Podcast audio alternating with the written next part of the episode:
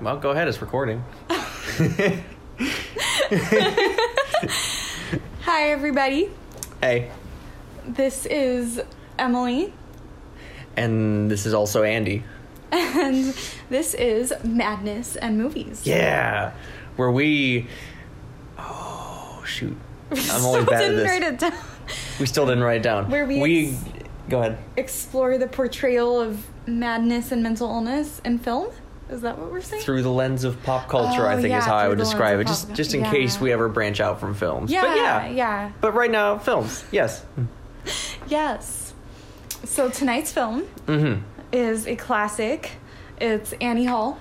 Annie Hall, the possibly the original, the the uh, the prototypical rom com, Mm-hmm. the original, Yes. the one and only. And um, it is the week of the high holy days in Mhm. Judaism, Rosh Hashanah, our New Year, and Yom Kippur, um, the Day of Atonement. And so, as a result, we decided to do something that's you know been considered a classic Jewish film. I think people have argued it's like the top Jewish film in general. Have they? Or no? It's what? What were you looking at? That it was like in the top five, right? It was up there. beneath like Schindler's List and The Chosen and stuff. Um, was like Schindler's List, The Chosen. Annie Hall was pretty good, I guess. yeah, but anyways, it's it's definitely up there, considered a Jewish classic, um, and so I really wanted to do a Jewish film, and Yeah. Andy indulged me, so thank you. I mean, it's it's hard to say no when you you pick something as as classic and as I don't know solid and good as Annie Hall. Like, it, Yes. I guess my, my point is that this is no great like burden for me to bear. this is a, it's a damn good movie. It is. It's really good. Um, should we do plot synopsis? Yeah. Okay. What is the plot synopsis? Um, do you yeah? Do you want to do it? I'm still trying to figure it out. I think.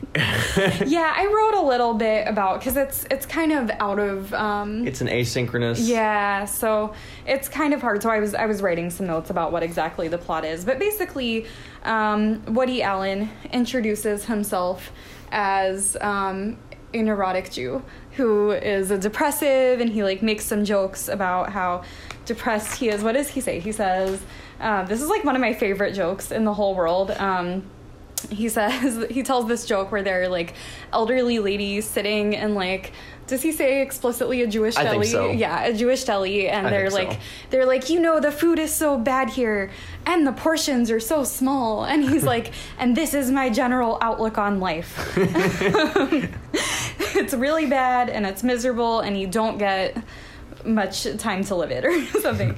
Um, and so He then, says this direct address to camera, Yeah. by the way. Yeah. The movie starts with him against a brown wall, staring directly into camera and going like, "Ah, life sucks." And you know, I think I've always just been kind of nervous and kind of depressed, and just, you know, I, I never really figured out what's wrong with me. Anyways, here's the movie. yeah, he breaks the fourth wall, mm, yeah, quite a bit um, throughout the film. But yeah, so then it goes into his relationship with this woman named Annie Hall, who is played by Diane Keaton. mm-hmm. Um, and basically, the timeline that I have written out is that they meet. It shows them meeting, and they're like awkward meeting, and then they're dating, like their honeymoon phase. Um, they try to move in, um, and then they break up. Then they get back together again, and then they break up again. So it kind of just follows this like on and off relationship, the problems that they have, the arguments they have, um, how yeah she she constantly feels like he doesn't think she's smart enough um Mm-hmm. Yeah. they yeah Constantly. yeah and she also feels like he's he's a depressive he can't have any fun he's too neurotic. Um but she herself is also like pretty neurotic i think which we'll talk about. We get to see some of that. Um so yeah so it just follows. And then they ultimately yeah break up and they don't ever get back together. Um Yeah. yeah it also it goes into like his dating history. Like he's been married twice before. Constantly cutting in and out of flashbacks and like, well, but you remember so and so, and then they'll have like 10 minutes of just scenes with so and so. Yeah. So like yeah, you kind of get a sense of who he is and she is too. You you meet her like former um partners as well and yeah, Mm-hmm. he's yeah, he's and I think he says this at the beginning too. He's like in his what, 40s, 50s? 40. 40 He just turned 40. Oh, okay, okay. Um, and he's like, yeah, he says that he's having like a midlife crisis or something. And then, um, yeah, she's she's about the same age, um, probably a bit younger. I got the sense that she was younger. Yeah, yeah. Um, Definitely. but yeah, but kind of um, getting her career started. She's a singer. Um, yeah. Mm-hmm. That sounds like a good plot synopsis. Yeah. For those of you who are wondering, we will address the elephant in the room. That this is a Woody Allen film. Yes, um, I think that is obviously really important to address, and I just wanted to say we will address it. But I think We're aware of who the director is. yes, and um, yeah, toward I think toward the end we can. yeah, we'll we'll come Address we'll circle around, or if it becomes relevant, then Yeah, we'll, whatever. But yes, um, I I don't know. I think it- this is fascinating to me. That this is like the this is like yeah kickstarts the rom com Mm-hmm. genre, and that it was not intended to be that. That it was this was a murder mystery with no ending that that kind of meandered around the, the first couple drafts and like didn't really land on anything and so slowly they whittled away the murder and just left the romantic scenes and what you end up with is Annie Hall and even in like the draft that they pitched like the the the final few scenes are just marked as eh, to be shot, right? Like they didn't they didn't have an ending. They just sort of they were just sort of making up all these genre conventions. They were defining the genre just uh, as they go on the fly. That's like crazy. Okay, so Yeah. so like there was no rom com basically genre ever and then they come along and they're like well we're gonna do the normal thing which is the romance will be this like b plot and then they're just like well, screw it Screw the A plot. That's nuts. that is so cool. So like in of itself, like I feel like the film is a little bit mad. Like and I feel like bit, yeah, all over. I feel like that like goes along with I- one of the themes of the film. Yeah, movie. no, I think I think the structure of the film is very much thematically tied Yeah. to the content of the film. Like I don't think you can separate those two. Like this is a very weird, disorienting, jumpy kind of It's a jump almost neurotic- twitchy, it's almost like twitchy. It's yeah. a neurotic kind Yeah, of yeah. style of storytelling and I think that absolutely plays into the characters. Yeah, I think like the final line too is that um, he says relationships are crazy, absurd, um, irrational, but we need them basically. Yeah. And yeah, I, I kind of feel like that goes along with the film. It's like absurd. It's Yeah. extremely absurdist, and it's like irrational and like what is happening, but you just like go with it. I think it's I think it's more than just absurdist. I think it really is I, I almost like a statement on like would I think it's what am I one of the like key questions I don't know that that I've heard other people ask of like my scripts is like but who's telling the story in this scene who controls the mm-hmm. camera mm-hmm. Whoever whoever gets to lead whichever character has the privilege the power to lead the camera and lead the audience's eye has the power and the relationship has the power in the scene.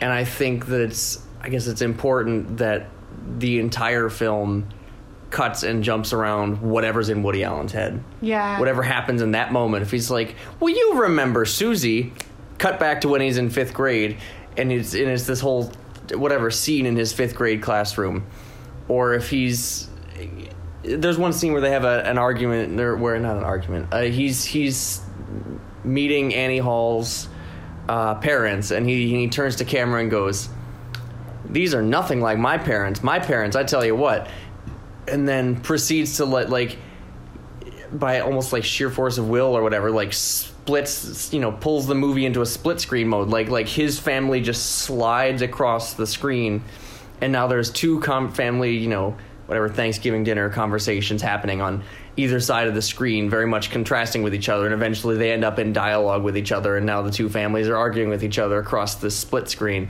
and then it cuts back to Woody Allen. And he's like, "Yeah, you see what I mean." like that's him like Yeah. Not he, he's not letting anyone else's thoughts in. He's not he's he's constantly insisting insisting that we see everything from his point of view. Mm-hmm. That his point of view is, is powerful is, is has that much importance. Yeah. That we we need to, to swing everything back around, focus on me. Yeah, yeah. And like leaning into it as well, leaning into the fact that he's shaping the narrative and that he has narrative control and like openly, I think, in a lot of ways, acknowledging like this is how I'm seeing the story, this is how I'm structuring it, like this is me, this is not objective reality, like Yeah. kind of kind of rejecting this idea of the camera lens as like objective reality in any way, shape, or form, and just being like, no, like this is my subjective experience. Yeah, yeah, yeah. It's it's his Yeah. narrative. Yeah. Um, which kind of gets into this idea. I think the movie is playing a lot with, I wrote down like islands versus connection as a Hmm. big theme, where Mhm. one of the things that Annie Hall says to him um, when they're breaking up the, the final time is, um, or when they like, They're see- they're not even really. I mean, they're already broken up, and then he flies across the country to just go like, like they haven't seen each other in months, and he's like, you know, I've been thinking about it. We should get married. And she's like, what? Yeah. And she says like you're you're an island like yeah, Yeah. you're you're totally like self-absorbed um and and yeah, I think um I, I think the movie is kind of like yeah, really like making that point that he is he's like very self-absorbed um I mean, I don't know. To to dig into that, like they sort of describe it as she says specifically like, you're like New York, you're an island. mhm and it's very much a point that like he lives in New York and she lives in Los Angeles. mhm But then like I don't know, like they're sort of setting it up as like you need to be connected, man. You got to be connected. But then like two scenes later, he's talking to his friend like what in his other friend in Los Angeles and saying like you should be out in the park. You should be doing Shakespeare in the park. And the guy's like, "Yeah, I did Shakespeare in the park. Mm-hmm. I got mugged in the park." And I don't I feel like there's I don't know, maybe that's because it's his from his perspective. There's a that's him reasserting that like nah being connected is shit too it's all shit everything's shit like I've, I've been trying to figure out what to make of that i don't know if you have any Yeah, I don't know. Um I felt like yeah, there was this tension between him. It was making the point that he was like alone and like self-centered and very self-absorbed, but that also like led to him being connected to others almost like so and I, I'm not sure if there's enough evidence to support this um, within the film, but but let's throw it out anyways yeah, let's see. um, so he basically said, like, she was like, "You're depressive" or something at one point, and he was like. Well, yeah, like if one guy is starving, that puts a crimp in my whole evening. Like I can't focus, like I can't do anything. And I was like, that is the most Jewish line of the whole film. Like you I think there is this Jewish idea. It's probably in scripture, um, or at least in like Talmud, maybe not Torah. Um, there's there's this idea that yeah, like so long as there's some suffering in the world, you should not and cannot be able to be completely happy. And like that's definitely you probably all know who are listening that um, during Jewish weddings, people break a glass. The groom breaks a glass. Um, i think i've heard that yeah, he like steps on glass at the end, and that's basically to represent that, like, yeah, this can be the happiest day of my life and whatever, but like, there are still people suffering. The Holocaust still happened. We're still oppressed. The world is still shit. Everything is bad.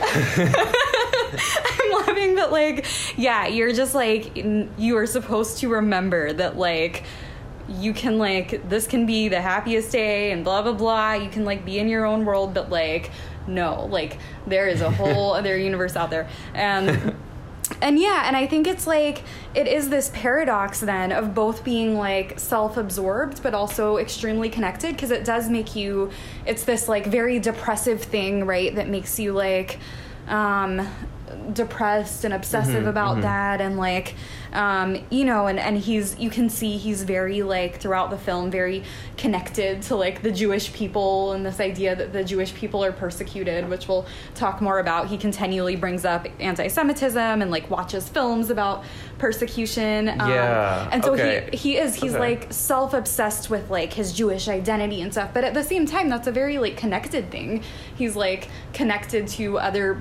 people and groups that are like suffering like of Jewish people or whatever um Hmm.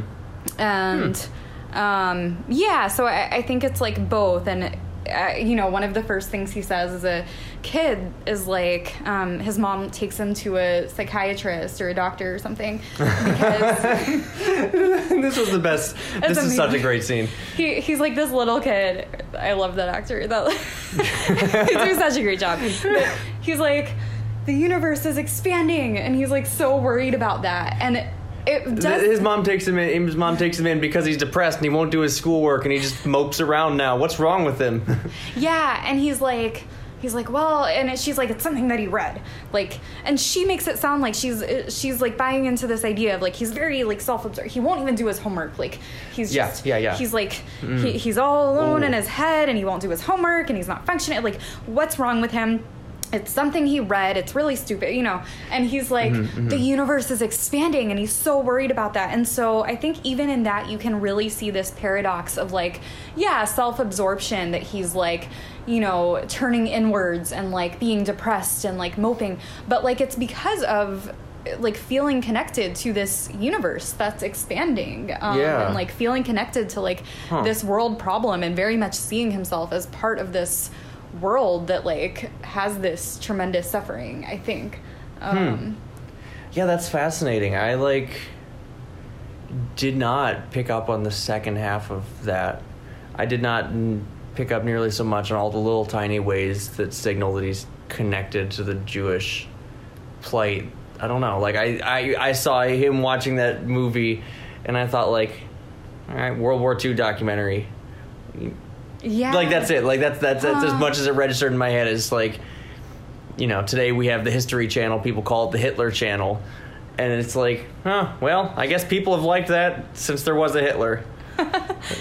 it, like did not register that at all as like a connectedness or like a like a awareness of the suffering in the world. I thought he was just kind of like using that using that as a convenient like excuse where he's just like whining about anything that'll get him out of trouble. That if someone's mad at him, he just whines about something and he always finds something to whine about until they finally go like, "Ah, whatever, you're too much work."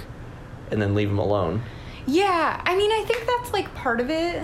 Um, but I also, I think they're like playing with that idea, right? That like one, one perspective that's certainly valid is like looking at this character and just being like, wow, you whine a lot, you complain a lot, you're, and I, I wrote down uh, like victim a lot in my notes. You're, you're a victim. You're like taking on this victimhood identity. Um, But at the same time, I think that the film is like playing with how that is very much how Jewishness is perceived, um, at least like pre uh, pre Israel or pre like Zionism. I think Zionism is trying to like depart from that. Um, But like, hmm. yeah, I think I think the European Jew is very much perceived as like being like whiny and complainy and like hmm. victimy and like oh Jews complain a lot. Um, and yeah, I just I love how like at the beginning he talks a lot about anti-Semitism and his friend he says this line he's like oh anytime someone disagrees with you, you always think it's anti-Semitism. Mm-hmm, mm-hmm. You're you're always so you're always talking about anti-Semitism. I saw your pen fly during that segment, and I was just like, "What?" I- I've been so curious this whole time. Like, what insight? Oh, this is like, yeah, this is most of my notes that like, he he talks about like conspiracies a lot like there's there's this idea i think his friend says to him like it's always a conspiracy with you like everything is an anti-semitic conspiracy. And um, even with he talks about like the assassination of jfk and not that that ties in with anti-semitism but just like he's he's thinking it's a conspiracy. Um, Everything is a conspiracy. They're coming for him. and that's such a like like narrative around jewishness that like oh the jews like they, they think they're victims. They think that the whole world is conspiring against them. They think that everybody's anti-semitic. Um, and yeah like the, the film is very much like showing that stereotype um, in a lot of ways but i feel like Without necessarily presenting it as being explicitly Jewish so much as just. i felt like it was pretty explicitly jewish. Like I don't. he's very jewish Yeah, he's hmm. Yeah, he's very Jewish. I I don't know. I felt like he was Jewish and complaining, not complaining because he's Jewish or vice versa. Like I thought I've, I I read those as separate articles somehow. yeah Or not, or Jewish and conspiracy. I guess I, I like the, com- the the the whiny, the whiny kind of like, oh, I don't know. Like I, I, I get that. I, I see that. I, I definitely recognize that. But the conspiracy thing, I just didn't connect. Hmm. Yeah, I mean, I don't know if that the like JFK conspiracy thing. Yeah. I, I don't know if that was like supposed to be related or not, but I, I do know. Yeah, at one point, like his friend says, like, oh, like you always think that everything's like an anti-Semitic conspiracy Mm-hmm, or something. You always think people are like conspiring and like that's not true or something. Um, and yeah, and I, I think there's this narrative in our culture that like yeah, like Jewish people always think everything is anti-Semitism. They're always calling everything anti-Semitism. Um, they're always yeah whining and complaining about anti-Semitism, and I think you see this with a lot of marginalized groups. Like oh, like black people always think it's racism, and um, yeah, it just um, like ignores the reality of like anti-Semitism. it ignores the reality of racism. That like yeah, like maybe there are some false positives or um, I definitely being in the Jewish community, I, I know there are definitely times when I see people read things as anti-Semitism that I'm like, come on, that, that's not Really? anti-Semitism. You're, that person's criticizing Israel just like we all criticize the United States. You know, that's not anti-Semitism. But there's a history there and real trauma It- yeah. and real historical events that It have comes from somewhere. yeah that have like shaped this and it's easy for a, a privileged person who hasn't faced that discrimination to be like oh well they're just complaining they're just whiny they're they're victimy they're mad um, Yeah. when you know when they haven't experienced like you know genocide that's going to be like that's going to set off um, a fight or flight type reaction of like oh is, is this anti-semitism i need to like prepare Do- myself yeah. Do I need to start packing? do I need a passport? Yeah. Uh, yeah, like I, I think that um, I think the film is like playing with that. That like you do occasionally you you see a lot of like his whininess and it's like funny. It's like fun to make fun of. He's like neurotic. He's making fun of himself and i i do think he's like connecting a lot of it to his jewishness. But then you do see like interspersed like yeah these like holocaust films or like um real like intergenerational trauma issues. And like I, I think you know just occasional glimpses of that. Um and so it yeah it comes from somewhere Wow. Yeah. yeah. No, that's. I think that's the big. That's been the biggest missing piece for me. Yeah, watching this film is. Yeah, like I, I, I, I think it's absolutely that. There's there's such a, a shared language and shorthand that I, I've almost I felt like I was on the outside of an inside joke a little bit. Where mm-hmm. like this clearly like meant mm-hmm. something very different to you than it did to me. interesting And I, I don't know.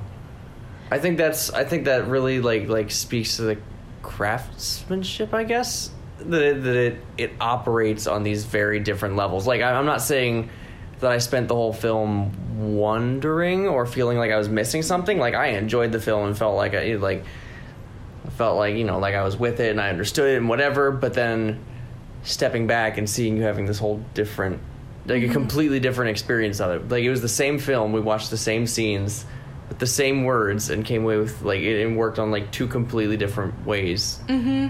for each of us. And I think that's fascinating and really, I don't know. Yeah, again, Yeah. speaks to the craftsmanship of it.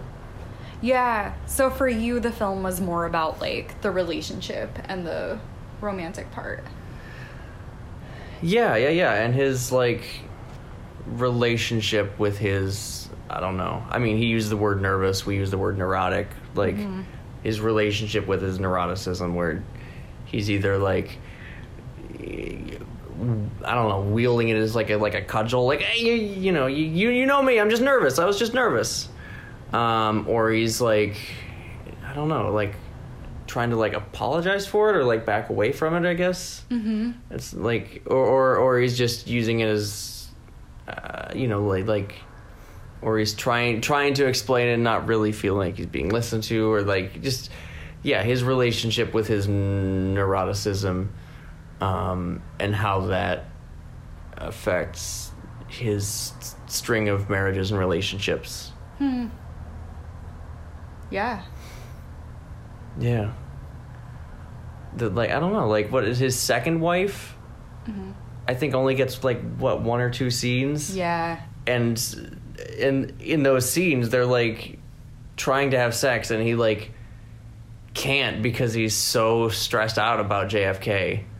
He's so stressed out about the JFK assassination that he like can't sit down and have sex with this beautiful woman who's just like Wait, come back to bed and he's like but but Oswald wasn't that good of a shot do you understand and it was yeah just sort of his trying to, to manage that and like Annie Hall's trying to like it's not quite manic pixie dream girl but it, she's sort of like trying to like pull him out of his shell and like teach him to live a little and for a while they do and they have like this you know he's kind of nervous and she's like oh, let me take some pictures of you being nervous this is so funny just hold the lobster for me and he's like ah um, and then, but then other times he's like, I can't do mellow. Mellow makes me nauseous, right? Like she's like, it's not. It's gonna be a good party. We should go to the party. And he's like, it sounded too mellow. I can't do mellow. Mellow stresses me out, kind of thing. Like, just like like I don't know how it's like constantly this this median this this I don't know barrier this semi permeable barrier through which relationships happen. Mhm yeah. I I felt like I, I really found it refreshing. I felt like he did kind of embrace his neuroticism. Like maybe he apologized for it, but I also don't feel like he was like trying to cure it. Like I don't think he saw it as an illness at all. Like I think he like very much saw it as part of himself and that was cool. I did absolutely love how like and was just totally fascinated by how his seeing an analyst, he had been seeing an analyst for 15 years, that's what he called it. Um, that was like so normalized and just like, yeah, like I've been seeing an analyst. Um, and I think that is how it is in, in a lot of um, like places, spaces within the Jewish communities. It's pretty normalized to see um, a psychiatrist or a psychoanalyst. Um, so Yeah. Yeah, The, the, the joke wasn't I'm seeing an analyst. It was I'm seeing an analyst is the setup, and then something completely different is you know is the, the punchline. So it's like yeah, everybody sees an analyst, but mine as blank or whatever. Yeah. yeah, That it yeah.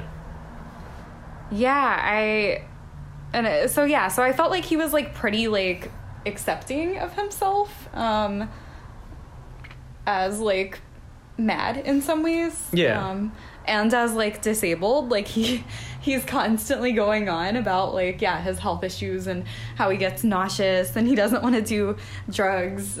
Um and he he like sneezes in the cocaine. The cocaine. Ha ha ha ha. Sneezing the cocaine.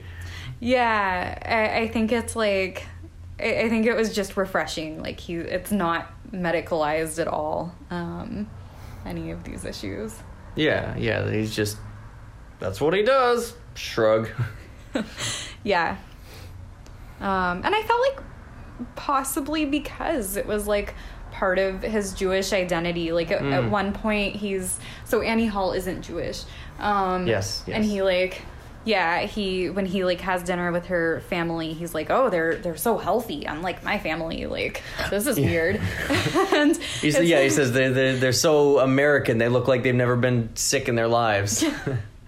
Yeah, and he like very much sees his family as like not healthy. As he doesn't say the word disabled, but uh, not as able-bodied and Yeah, that like they they showed Annie's Annie Hall's family in this beautiful sunlit room, right? It's it's with clean white lines and very sparse decoration and whatever. And then and like this is this is when they do the uh, the the split screen thing where the two families are like arguing with each other. So it's Annie Hall's family sitting in nice sitting upright in nice chairs and very quietly asking each other about how the boat is or whatever. And then you cut to his family in like kind of a cramped I wouldn't call it dingy, but it was definitely like warm, like earth tones kind of thing. And, mm-hmm. and like, you know, it looked like, you know, lit by a single light bulb. And they're all kind of in this little indoor room all talking over each other. And like you know, just passing, you know, just constantly just passing food around, reaching over each other and grabbing things. And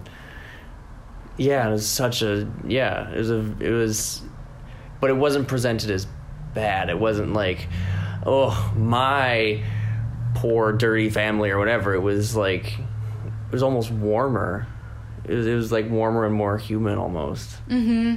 yeah, yeah. I, I thought that was a really good comparison. Yeah, yeah, that his his Jewish identity is not this like, "Oi, oh, those people." That it is it's like, what? We're we're different, so what? Yeah. Uh huh. I felt like, yeah, he was like really comfortable with his Jewishness. Yes, yes. Yeah. Um, and yeah, I think like as a result, just like really comfortable with like his madness or his disabledness. Like it's just like all tied up together. I think. Um, I mean, yeah, he like comes on screen and like tells a Jewish joke and then follows it with like, yeah, that's how I feel about life. I'm depressed. I'm neurotic. Like this is me. And Yeah. yeah. So it's secretly a Mad Pride film, basically. Just a tiny little bit. yeah. What do you think, Annie? If, if there was this Hall, if if we had this exact movie from Annie Hall's perspective, same. Actually, maybe not. Maybe not the same events because the choice of the events also Mhm. uh, also structures the narrative. But like, if we had the same, I don't know, life story told from her perspective, what do you think it would look like? Hmm. Or like, what would what would she think of him, and what would she think of herself? Hmm. I don't know. That's a really good question. Because like this is such a like his movie. Yeah. It is. Um yeah, the first thing that like popped into my head was just that there would be more music Mhm. Um, yeah, I can get that. cuz she's a singer. Yeah, yeah, yeah. Um I f- one of the first things that struck me about this film is that there's like there's not a lot of music. Um Wow. Just as yeah, I didn't notice that until you said it, but you're right.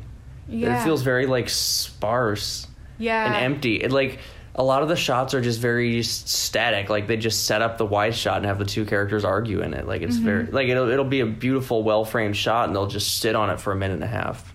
Yeah.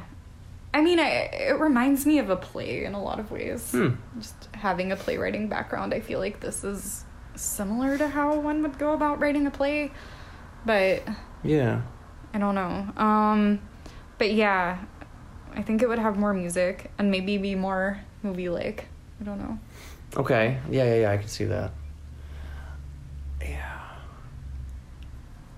I don't know. I think like one of the few sequences that I think was almost like her perspective mm-hmm. was there's like she's at one point she's like they have what I guess an open relationship. I don't really understand where what they exactly they were. yeah, yeah, I think. But e- either way, they're like living together, right? I but think so. They're living together, but she's also he he keeps telling her that she needs to go take some adult learning classes, go to the, go to the local community college and just go take some classes. Mm-hmm. Just go learn something. It'll be good for you, whatever, you know. Adult learning is a, is a wonderful thing and should be encouraged and whatever. And then she says she's seeing the professor and it cuts to and it cuts immediately to him yelling like adult learning is stupid. Why would you ever do this? I know you're see I know you're just doing this for him. And I think like that montage, I think I think that I don't know whatever juxtaposition. It's not a montage, I guess, but just that I feel like that was very much Uh-huh. kind of her experience of him. yeah, I guess yeah, absolutely. just very that he clearly I don't know. I feel like he was very bad at articulating what he wants slash needs, Yeah, yeah, and that she just felt like she was constantly getting whiplashed or around, yeah, and made, yeah, absolutely.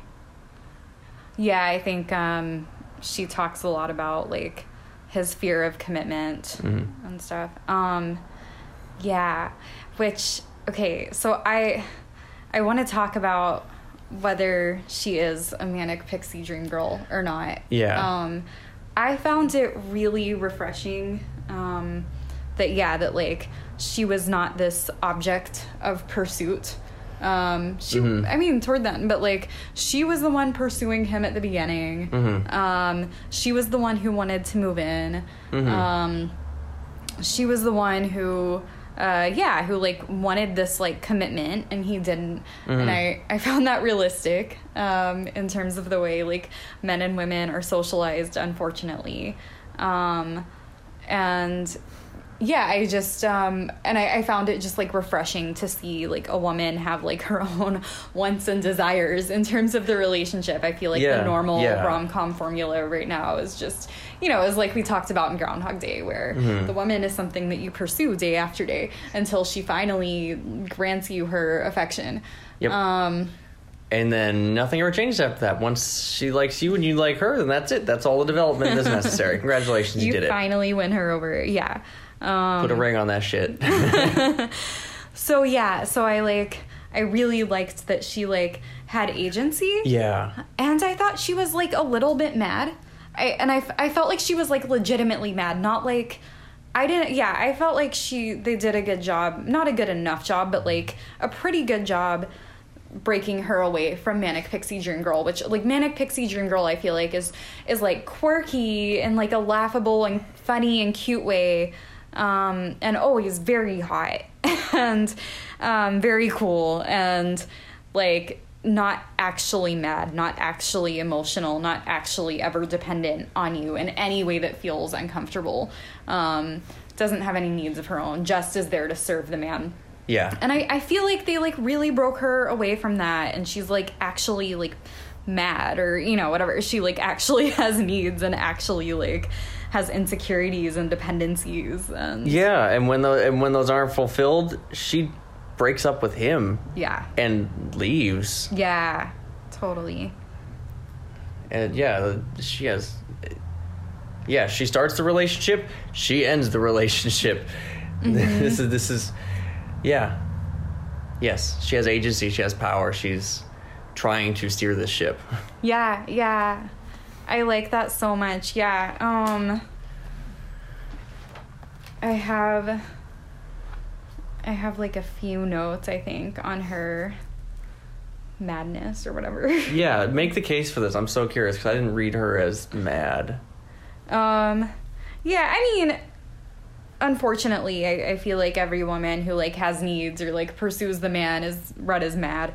Um, maybe Or is painted as mad. Yeah, maybe Diane Keaton like gets away with it more because she's hot, but um, I also feel like they weren't like over sexualizing her though. Like she was definitely hot and she was like hotter than Woody Allen. Like Woody Oh. Allen doesn't have to be Yeah. attractive, but like But they also had her wearing big, stupid, baggy pants, and again, they had her in a lot of wide shots where it doesn't. Okay, first of all, I just want to say I love how she dresses. Really? Yeah, like can that be mad fashion? So I've been like thinking a lot about mad fashion and like can you have like mad clothing? Is that like a thing? And like I want Mad Fashion to be like how she dresses. I love how she dresses. Pants that are like 10 sizes too big that are then hemmed in just at the waistline so you have these big flapping tents around your around your legs but then It looks but comfortable.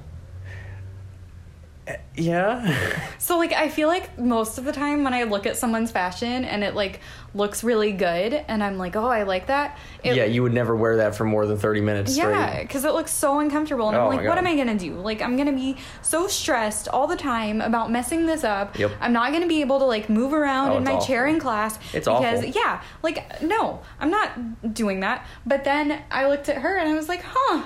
I like how she's dressing. It's very intentional. It's like she like has a style and it's like it looks kind of like mad and it looks comfortable.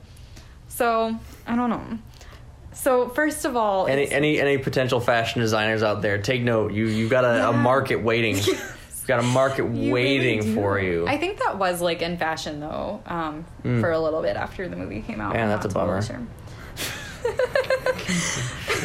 I'm gonna dress like that. You're gonna have to deal with it. ooh ooh Um. Anyways, okay. Um. So I just found things that like maybe they're like a little bit like coded as mad. Okay. Um. So yeah, she she takes Valium. Um. was that her or was that one of the exes No, that was her. oh Yeah, I think. i thought that was one of the exes Okay, maybe. I'll have to look into that. Um, because she always smokes pot that's her thing or that's grass True. That's she's always that's true. smokes grass to calm have down. It doesn't. I Yeah. I think the Valium was someone else. Okay, potentially. Yeah. Um, she can't drive. Um, Yeah. she like drives pretty madly. No, I think it's important that that she thinks she can drive. True. That Woody Allen doesn't think he can drive, and so he doesn't drive. Yeah. She thinks she can drive, and she's just swerving in and out of traffic, and like constantly taking her eyes off the road. Like, hold on, I think I have some gum back here. And he's like, just you focus on that. I'll find the gum. No, no, no, hold on. It's right behind the. And then you know, and then cars are honking and traffic is swerving and everywhere. And yeah, she thinks she can drive. Yeah. Um Yeah, and then I, I feel like I don't know, she kind of pursues him at the beginning. Mhm. Um which yeah, like I, I do feel like in our society it's like, oh, a woman pursuing a man, like that's you know, that's bad. In a Um, very awkward kind of yeah, way. Yeah. where she she keeps tripping over herself and saying you know saying you know whatever embarrassing things and then being embarrassed and then almost leaving and then as soon as he, he's like well uh, do you need a ride? And she like stops mid-step and like her whole face lights up. She's like what? Yeah that's great. Oh my god you know? And then you know and then says something stupid and then he and then he's like whatever and then he like calls her on saying something and then she's like "Uh," and then she's all flustered and then he expresses interest in her. She like lights up. She's like oh my god yeah. And then she's embarrassed. And then she's oh my god. Yeah. So yeah. Oh, okay I think a little having bit. said that out loud yeah just a little just a little bit Yeah. Oh, and then she like calls him to like kill a spider. mm-hmm. Um it's an emergency Yeah, it's it's an emergency yeah. Like I don't know, it's a little mad. It's a little dependent. Maybe. mm, okay I feel like in terms of like how it's constructed, I'm not saying I agree that that's like Okay, okay. bad or something. I'm just saying like yeah, how Okay. how it's like seen in society. I don't know. Um yeah, but did did you feel like she was more of a manic pixie dream girl? No, no, not. I, I mean, only in the broadest sense that I don't know. I, I, I, I really. I think Manic Pixie Dream Girl is so overdefined, so like broadly defined. Like this is a constant, like I Yeah. don't know, whatever, bitter battle. Yeah, yeah. that like I don't even I can't even quite keep it straight in my head anymore. Um, where I'm like, does this count? This doesn't feel like it should count, but maybe it counts. But just in the sense that she's sort of well, the quirky, fun-loving, attractive girl that somehow falls in love with the schlep and like and like and just uh, I don't know, just as far as that goes. Uh, um, but that's not really the definition of a manic pixie dream girl. That's just the definition of like a movie plot. Yeah, I don't know. I can see how that's yeah, it's a little bit manic pixie dream girl. I just yeah, I felt like she had more agency, I guess. yeah. Um no, and you're right. You're you're absolutely right that the agency is what sets it apart. Yeah. That they actually she has a character, I don't know, arc and needs and wants and power in the relationship, and and yeah, an agency. Yeah. Yeah, I also um and I don't know if this has anything to do with whether or not she's a manic pixie dream girl or if this is like necessarily not common in movies. But I, I love that she can like be her own person without having to pursue like monetary or capitalist type goals. Like I feel like Mm. the way like a lot of contemporary romantic comedies are going is that like oh yeah this woman like she's so successful like yes like we have a female lead who's like a businesswoman and like or um there was I, I know crazy rich asians which we recently saw Mhm. um I think I know where this is going. yeah, Mindy Kaling um like tweeted out, I think I think it was Mindy Kaling. Um like, yes, we have a woman in a romantic comedy who's a lead who's um who's an economics professor at um at NYU like yes like for successful women no more bake you know cupcake baker bake shop owner or whatever. Um and like yeah like she can finally like be her own person. Um crazy rich asians is a totally capitalist movie. Oh my God. um, i am extremely happy that asians are being represented in film. Um and also i hope we have fewer movies that like reify capitalist goals in such like an intense way um in the future Yeah, uh, yeah, yeah. but anyways, yeah, I, I think like there's this narrative that like, oh, if you want like strong women who have agency, who are their own persons with their own needs and desires, then like they must succeed like in the capitalist system, and yeah, they need to go to adult education classes and get really smart and be economics professors and no more bakers my god that's ugh. what, what a nasty i don't want to be i'm a woman i don't want to be associated with a baker like Like, isn't that the whole like Hillary Clinton quote Yes. thing? That, yeah. Well, I could have stayed home and made Ugh. cookies, but I Ugh. chose to go out and work. Yeah, it's so disgusting. like that's that's everything in Yeah. one. and like Diane Keaton, Annie Hall, like absolutely does work, and I'm not saying that like she doesn't. Um, that singing isn't like extremely hard work, but it's yeah, it's um, she doesn't have to attain agency and attain like value or be seen as a strong woman or whatever like through succeeding in something that's like seen as in business. yeah in business or in something like monetizable or in something that's like constructed as intelligent like no she's still very much an artist and the trouble in the relationship is that Woody Allen doesn't see her as smart or whatever Yeah, um, yeah.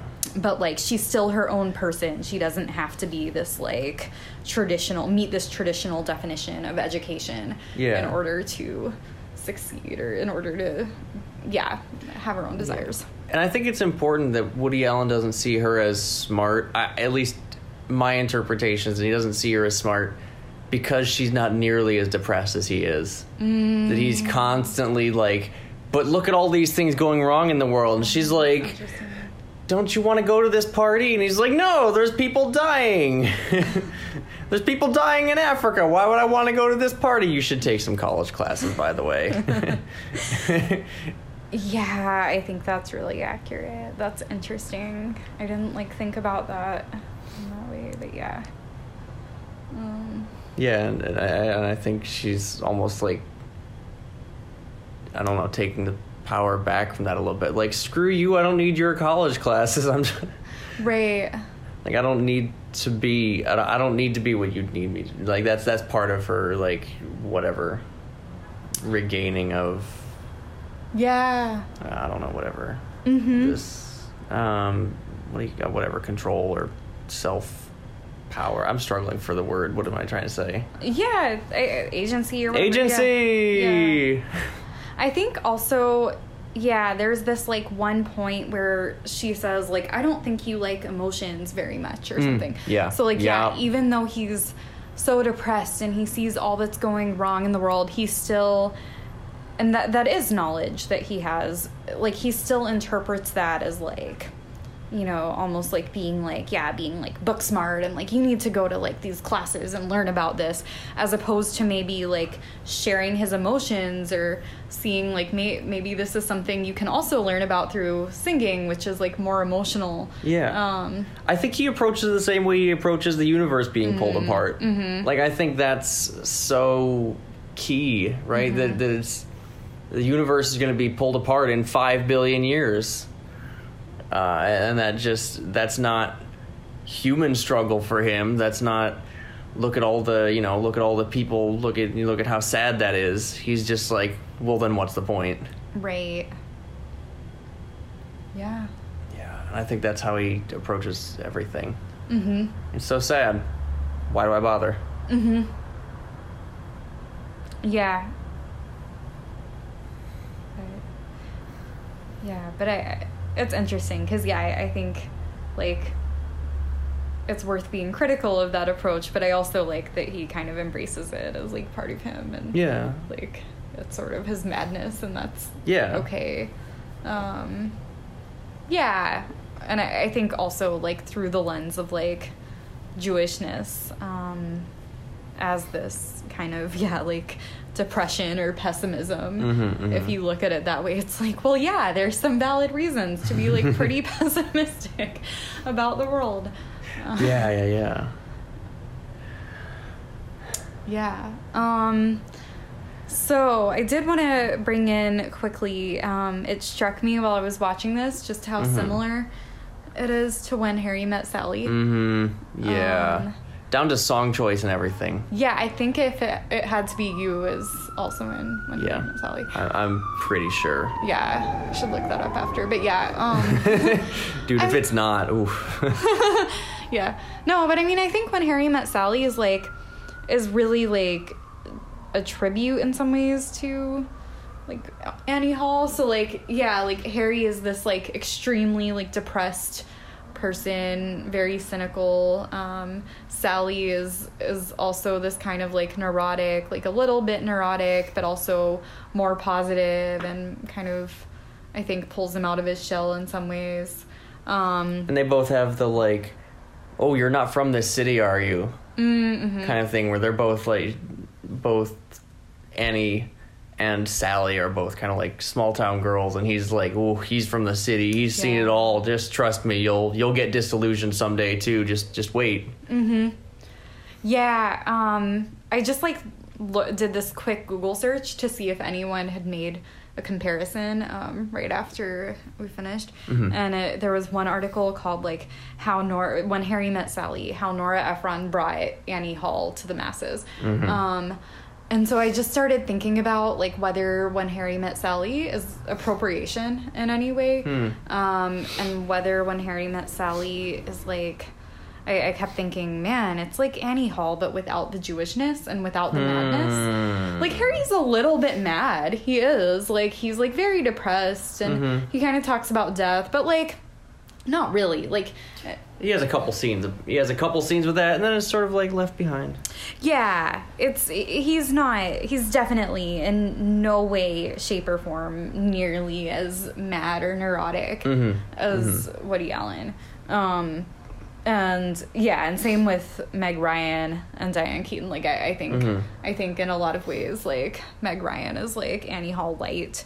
She's like a little bit neurotic. Like the most neurotic thing she does, I think, is she her orders at restaurants. She's like, I'm gonna have the salad with the dressing on the side mixed in with a little bit of tomato juice. You know, like Yeah, very very particular. yeah, like very these very long orders, and that's like the most neurotic thing she does. But then you're supposed to like. But she has, but she has her VHS tapes alphabetized. Oh, right. Didn't you? Don't you understand? She alphabetizes her tapes. yeah her neuroticness though is like i don't know it's Yeah, it's very cute. It's very like, and it, it's very tied, I think, to like her being like organized and neat and like smart. She's she's very Yeah, smart. yeah. She's a journalist. She's like successful. Um, it's different than Annie Hall, I think. Um, I mean, I, although I, I do like that in When Harry Met Sally, like Meg Ryan is kind of the one pursuing at various points. Mm-hmm. Um, so that's cool. But um, but yeah, but it's I, I kept feeling like yeah, when Harry met Sally, like it really takes the madness out, and I I mean I think like the way it takes the madness out is through like completely taking the Jewishness out. Mm-hmm. Um, I think at times I've like been watching When Harry Met Sally, and I've been like. Is Billy Crystal supposed to be read as Jewish? But I don't think he is. I didn't think so. Yeah. They certainly they certainly make zero mention of it. Like they're not explicit anyway. It's never mentioned. They don't make any whatever foreskin jokes. They never have any Holocaust references. They certainly don't tell jokes about Jewish ladies in a diner. Like it's Yeah. not. It's it's very it's buried if it is there, and it's not necessarily clear that it is. Yeah, they also don't show his family or her Yep. family or anything. It's not about like generational anything. It's it's not tied to culture or anything like that. It's it's a straight rom com. Yeah, yeah, So, yeah, yeah. yeah, I, I found that interesting. I almost wonder if you could read Harry Met Sally as like a a fanfic version of of Annie Hall, where it's like, oh, I liked Annie Hall. I just, ooh, I wonder if what if what if we could like like because when Harry Met Sally, right, is sort of told in like almost into like waves of interaction where like mm-hmm. they meet, they have two or three scenes together, they don't see each other for five years. Cut to 5 years later, now they're now they have different haircuts and they're doing this. Cut to mm-hmm. five years later, now they have different haircuts and they're they meet somewhere else, and then now they're at a bookstore five years after that, mm-hmm. and I think the the movie almost wants to tell like the Annie Hall story in the first like wave, like in the first wave or two, where Billy Crystal is mm-hmm. still depressed and talking about death, and death is very important. It's an important topic, Mm-hmm. and then he sort of that she talks him out of that by the end of the first act, and like, oh, where would they go after that? Yeah, yeah, yeah. Absolutely. I don't Yeah. know. That, that's just a, a thought. I don't know if it's in any way valid. Yeah, no, I think so. That got me thinking that like is the key difference between Annie Hall and other romantic comedies that like in Annie Hall like she doesn't talk him out of his madness. She does not talk him out of his neuroticism. She does not talk him out of his Jewishness. He remains the same person. And like they grow as a result of one another, but they don't Change each other fundamentally. yeah, and like yeah, then these other romantic comedies come along. You really see it with Groundhog Day, right? Where Mhm. like romance is presented almost as like a cure Mhm. to madness, as a cure to being depressed or cynical or pessimistic. Fast forward another couple years to Silver Linings Playbook. Oh, oh my gosh, that is that is that is too much bad to get into right now. I actually probably could like deal with it. Like I, I kind of, I think I kind of like it. It's just, I, I think I just can't get over the way they portray like the therapist. Like the therapist is like so unethical, and then they like glorify that, and the way they portray like the institution and the way his madness is funny. Yeah, we we won't get into it, but like I could handle the basic plot, but. yeah, it's yeah.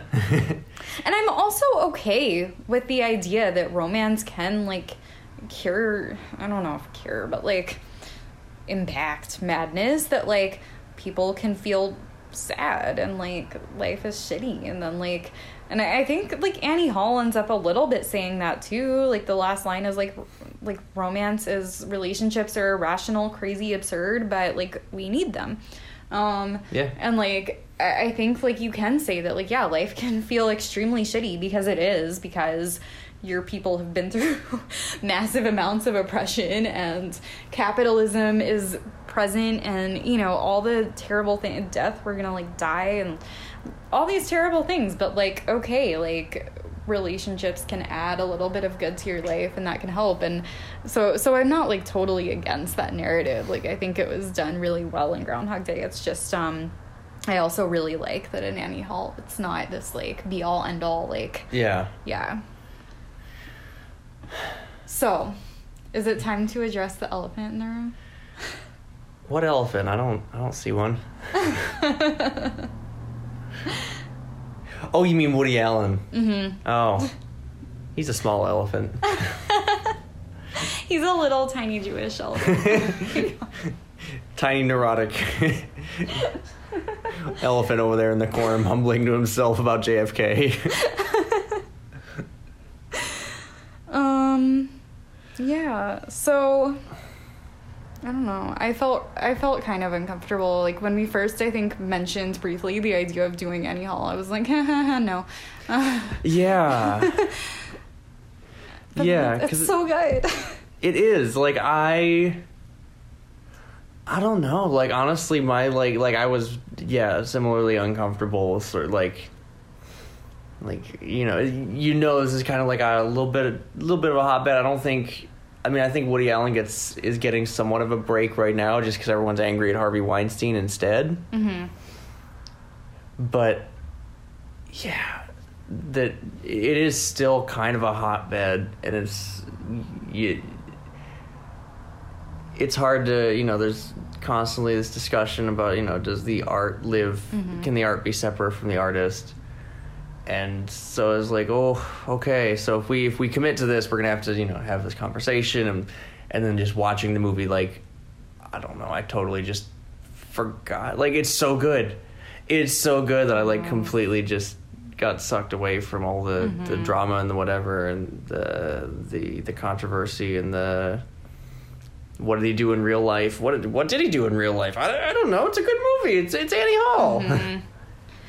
Yeah. Um I don't know. Yeah, I I think I yeah, I struggled with it like ethically, you know, like Mhm. we purchased the film, right? So we're like supporting him. yeah, we should have torrented. Yeah. but I don't but- encourage that. It's illegal. but even so, so we're like putting it on the podcast and like giving it a platform and Mhm. um so in some ways like encouraging people to watch it. Um Ooh, that's a good point. and just yeah just like talking about this work like praising it valorizing it. Um and so i think i struggle with like is that okay to do? Is that ethical? Um and i'm just like firmly resolutely in the place of i don't know Usually sentences that start with firmly and resolutely don't end with eh. i always like tell people i'm like firmly i'm a devout agnostic so so yeah i am like devoutly i don't know about this um but i think it's a really important and also just like totally fascinating and relevant discussion to have so um so like so let's discuss. so let's discuss yeah Yeah, I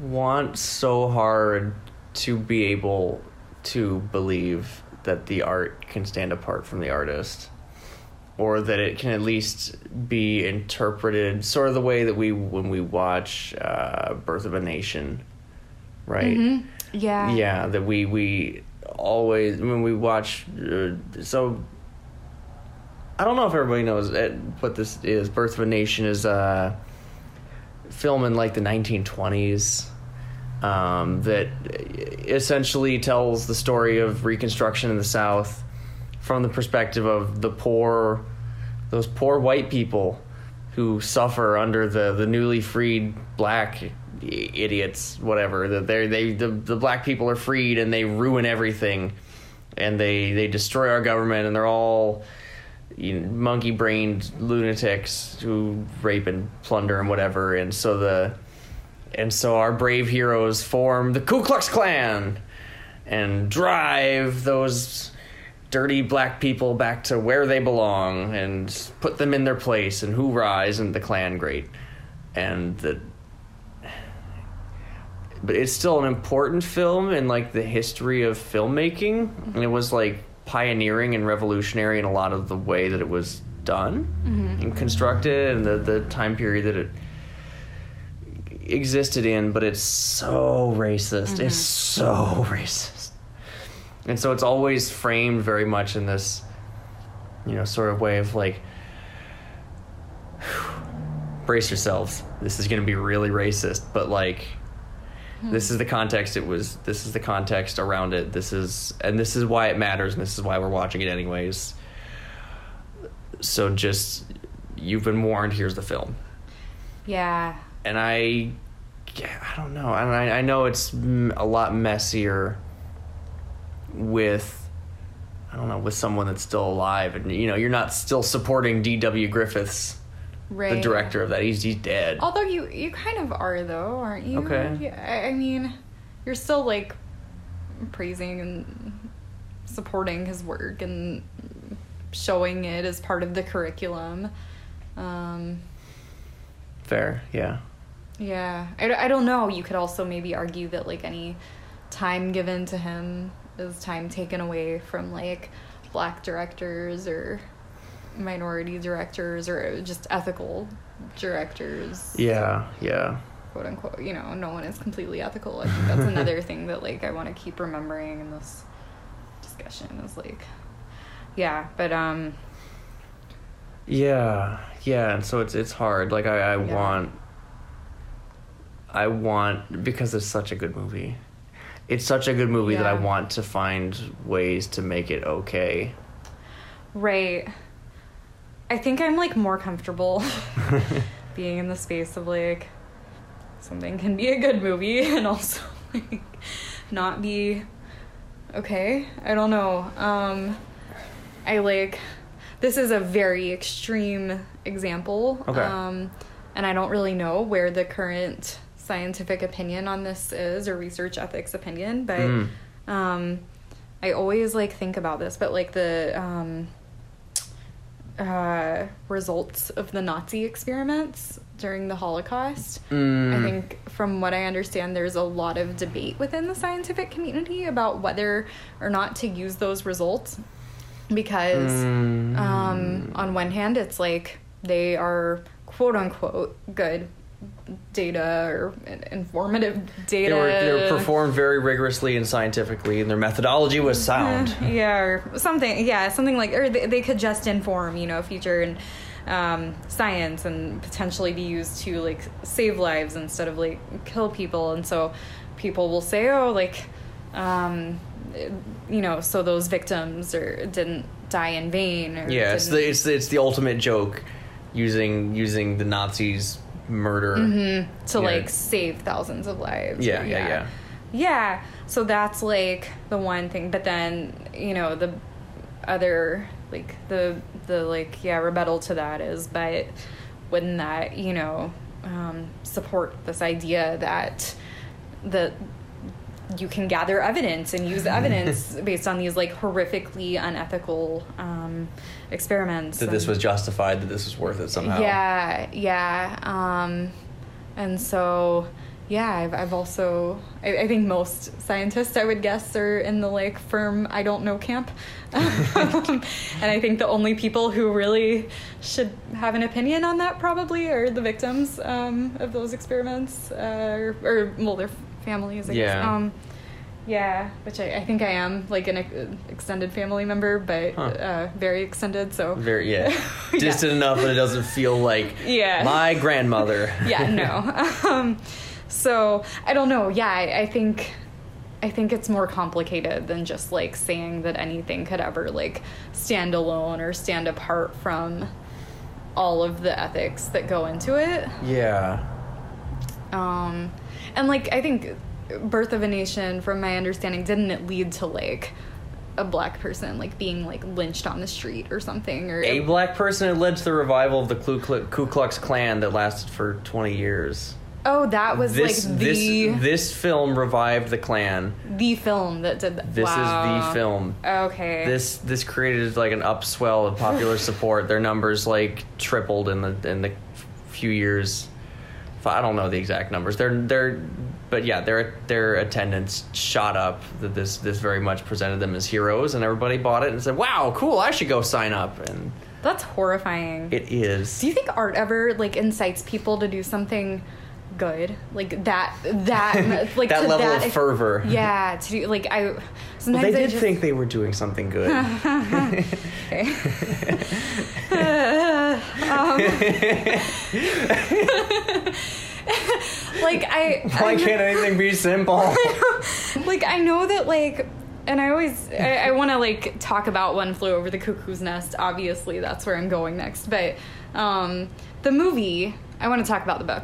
But the movie Mm-hmm. did incite people against ECT, against like horrific, like forced ECT. Yeah. Um, and I like that's so that's positive, but yeah, I don't think it was anywhere near that fervor. I do not think there were like groups started to like violently like take down institutions who were doing like why can't that be a thing? Like shouldn't that start like let's let's do that you know like not maybe not like violent i don't know maybe violently but but just you know like organize that much and be like let's get in these streets and like protest ect like yeah.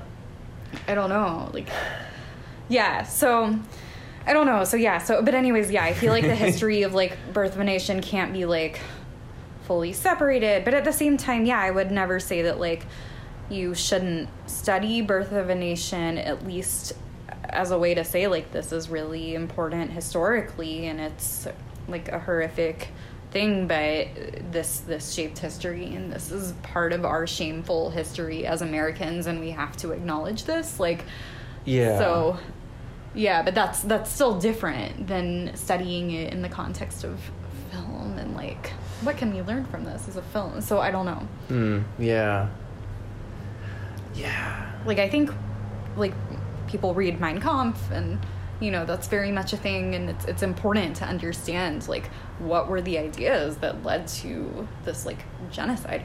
And people read it but it's never like this fine piece of literature can Mhm, teach us a mhm. lot about storytelling. So I don't know. Um so yeah and, and then it's it's complicated with Woody Allen because I think the film itself is not necessarily so oppressive, you know. I, I think it's like a bit eh, different. Like the artist um, is a perpetrator, um, or we have reason to believe he, you know.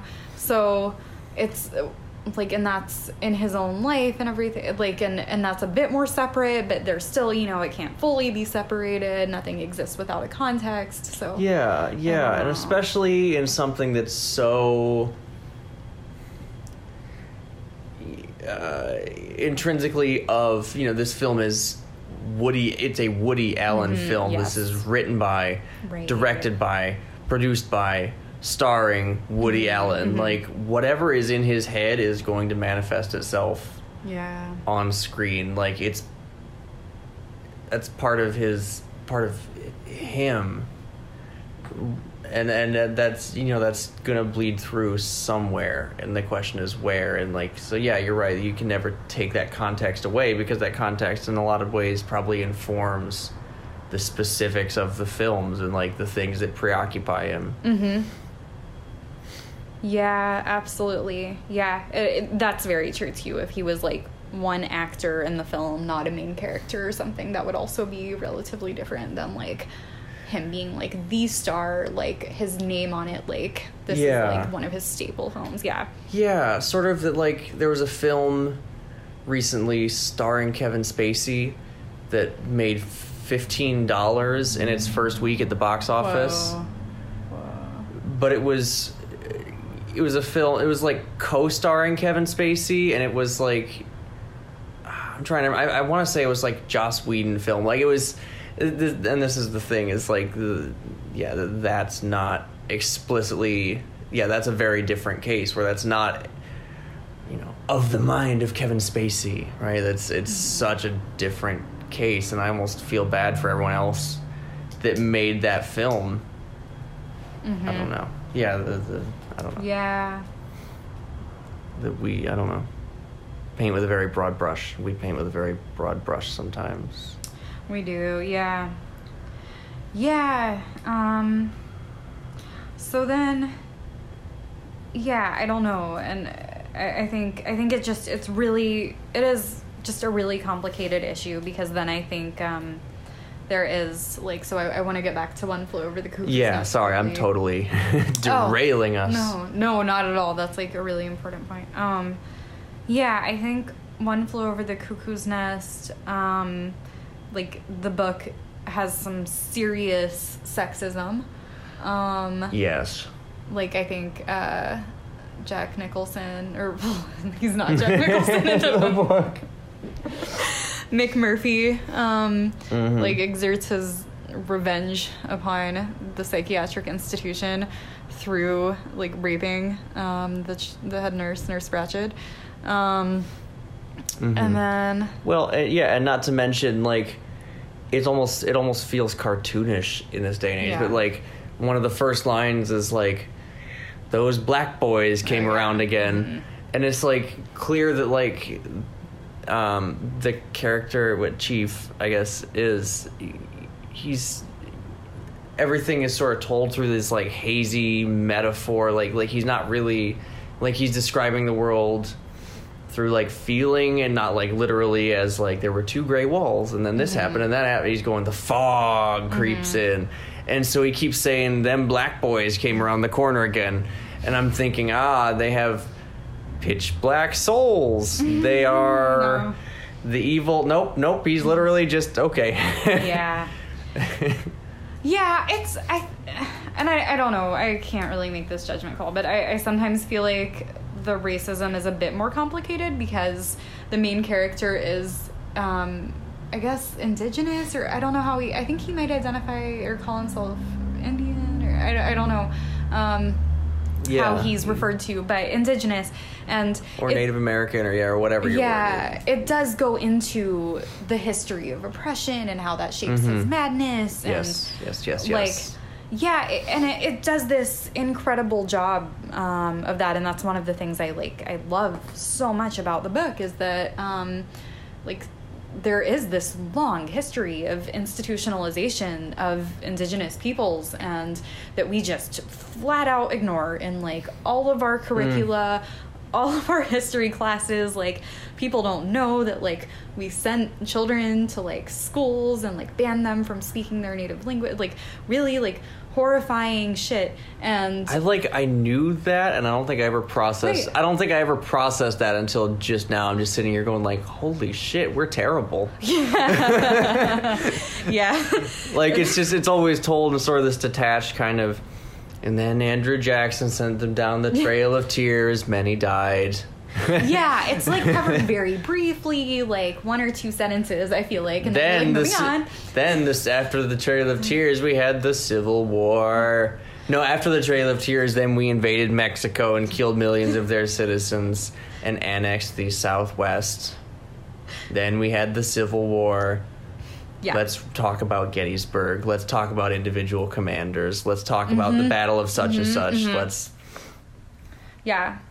Yeah, it's yeah, I don't know. I think like that part of history like is totally left out. Um there was this incredible presentation at the Hearing Voices Congress um not this past year but like a year ago on Uh-huh. the psychiatrization of indigenous peoples and Hmm. like how um yeah, uh, just how their culture was almost like constructed as madness and that was like Mm. taken away from the just yeah this like horrific violence. Um so I, I just really loved that like one flew over the cuckoo's nest like goes into that and that it's read in the literature in english classes sometimes or in college and okay great people are being exposed to this history. Um and then there's also a nurse who like kind of helps them out who's japanese american um, or maybe japanese i don't know.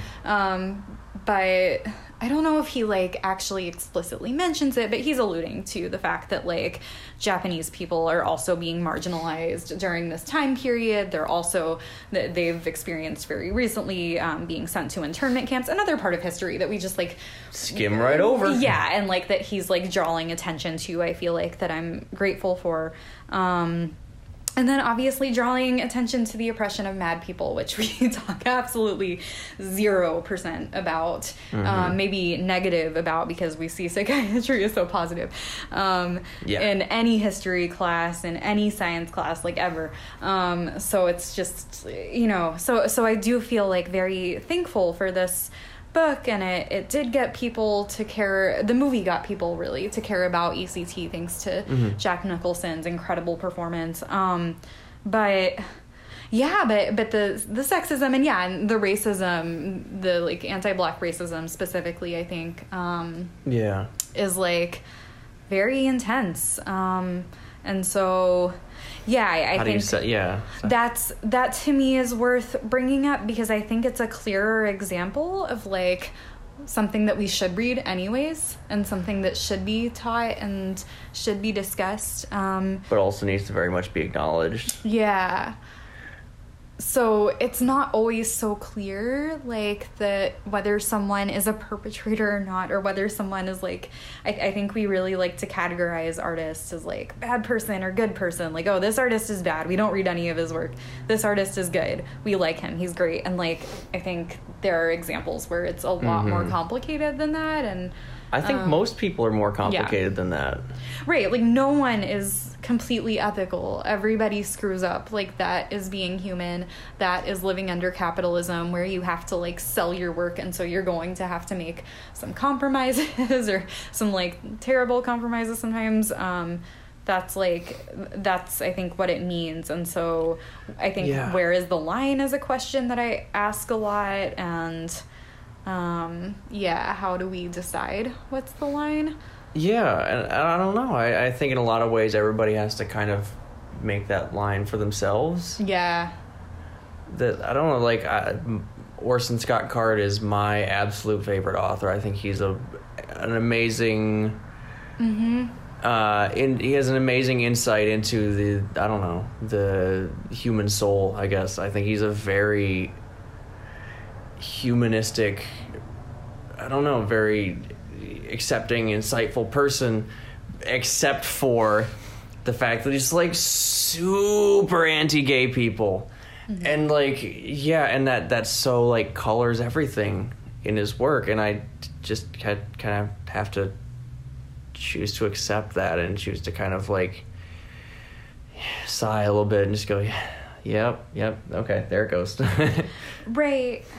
I yeah, th- that's the thing. Yeah, you I think everyone has to like draw that line differently. And then like to some Yeah. extent or another like just respect each other's lines. I think I think people like get into how can how how how dare you read that book? He's a what a racist. Right, but then also like, you know, how, how dare you not read that book? Like you're ignoring this piece of literature. You should be reading it, and uh, you know, Yeah, you're being this is dicks to me important. or something. Yeah, yeah, yeah, This is important, and you can't handle it. Yeah, you little special snowflake. Yeah, like I, I've gotten that too, and so yeah, I think there needs to be like a respect for people drawing lines in a different place and like acknowledgement that this is all just like really confusing and a really difficult process. Yes. Um, yeah, and and more acknowledgement that like we all just like are terribly screwed up. like, like we are all doing things that like ho- I hope like a hundred years from now people will be like, God, those people did blah blah blah. Like, Yeah. how could they? And so, Yeah, like, that like a, a cuckoo's nest, right? Like he was not, I don't think, aware of how racist he sounded. I don't think that mm-hmm. ever. I, my Yeah. impression is that never crossed his mind. Mm-hmm. And I think that's a prime example of whatever fifty years now in the future, us looking back, going like, "Oh man, oh man, you can't do that." yeah, And yeah, and so what? Just I don't know, a little bit of empathy for whatever people are going to think of us in fifty years. yeah i mean i don't know like so i i personally think like um eating meat is like pretty horrible Yep. um or using Well. like cosmetics tested on animals like um that those are lives that are like unnecessarily suffering um but at the same time being vegetarian or vegan is incredibly difficult under capitalism um I and as a disabled person, if you like can't cook for yourself or um, you know if if you struggle just to uh, get out of bed and like go certain places and what you have available is you know, it's just um, it can be hard. So I don't know, like if people are gonna like look back and be like, well, they all ate meat, like we can't. what a bunch of dicks. Yeah, like nothing they ever wrote or produced is worth reading or talking about like and i know that's like an extreme example and you can't compare that to rape or sexual abuse i get that um and i'm not trying to but um yeah it's it's just um more complicated i think Everything is gray. yeah maybe not like everything but but yeah like a, a lot of things um yeah so um yeah Yeah. hopefully um yeah we can all just sit together in this moral grayness. Uh, Just really stew in that uncomfortableness. i like i used to have this fear that like i was going to hell one day and that um because i don't i don't believe in an afterlife but like just in case. And like i was like convinced that like if hell does exist then it wouldn't be like fiery burning or anything it would be like a series of like morally gray ethical dilemmas Oh, that are God. impossible to decide to decide about that you like have to anyways and oh god. yeah and just like i was like that's hell and then i realized that like nope that's earth i'm already doing that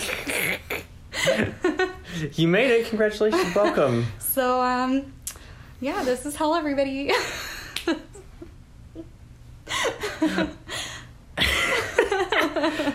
Great note to land on. Mm-hmm. Great note to land on. Mm-hmm. like, subscribe, comment, rate, review, tell us your movies, give Mm-hmm. us more movies. and um happy high holidays to all my um jewish mad or jewish disabled friends out there um if uh or if you if you want them to be happy you can also not be happy that's that's totally fine so There's a lot of starving children out in the world. Yeah, however, it's okay to be sad. however you want to observe your high holidays yeah hope it hope it goes that way for you mad love Bye.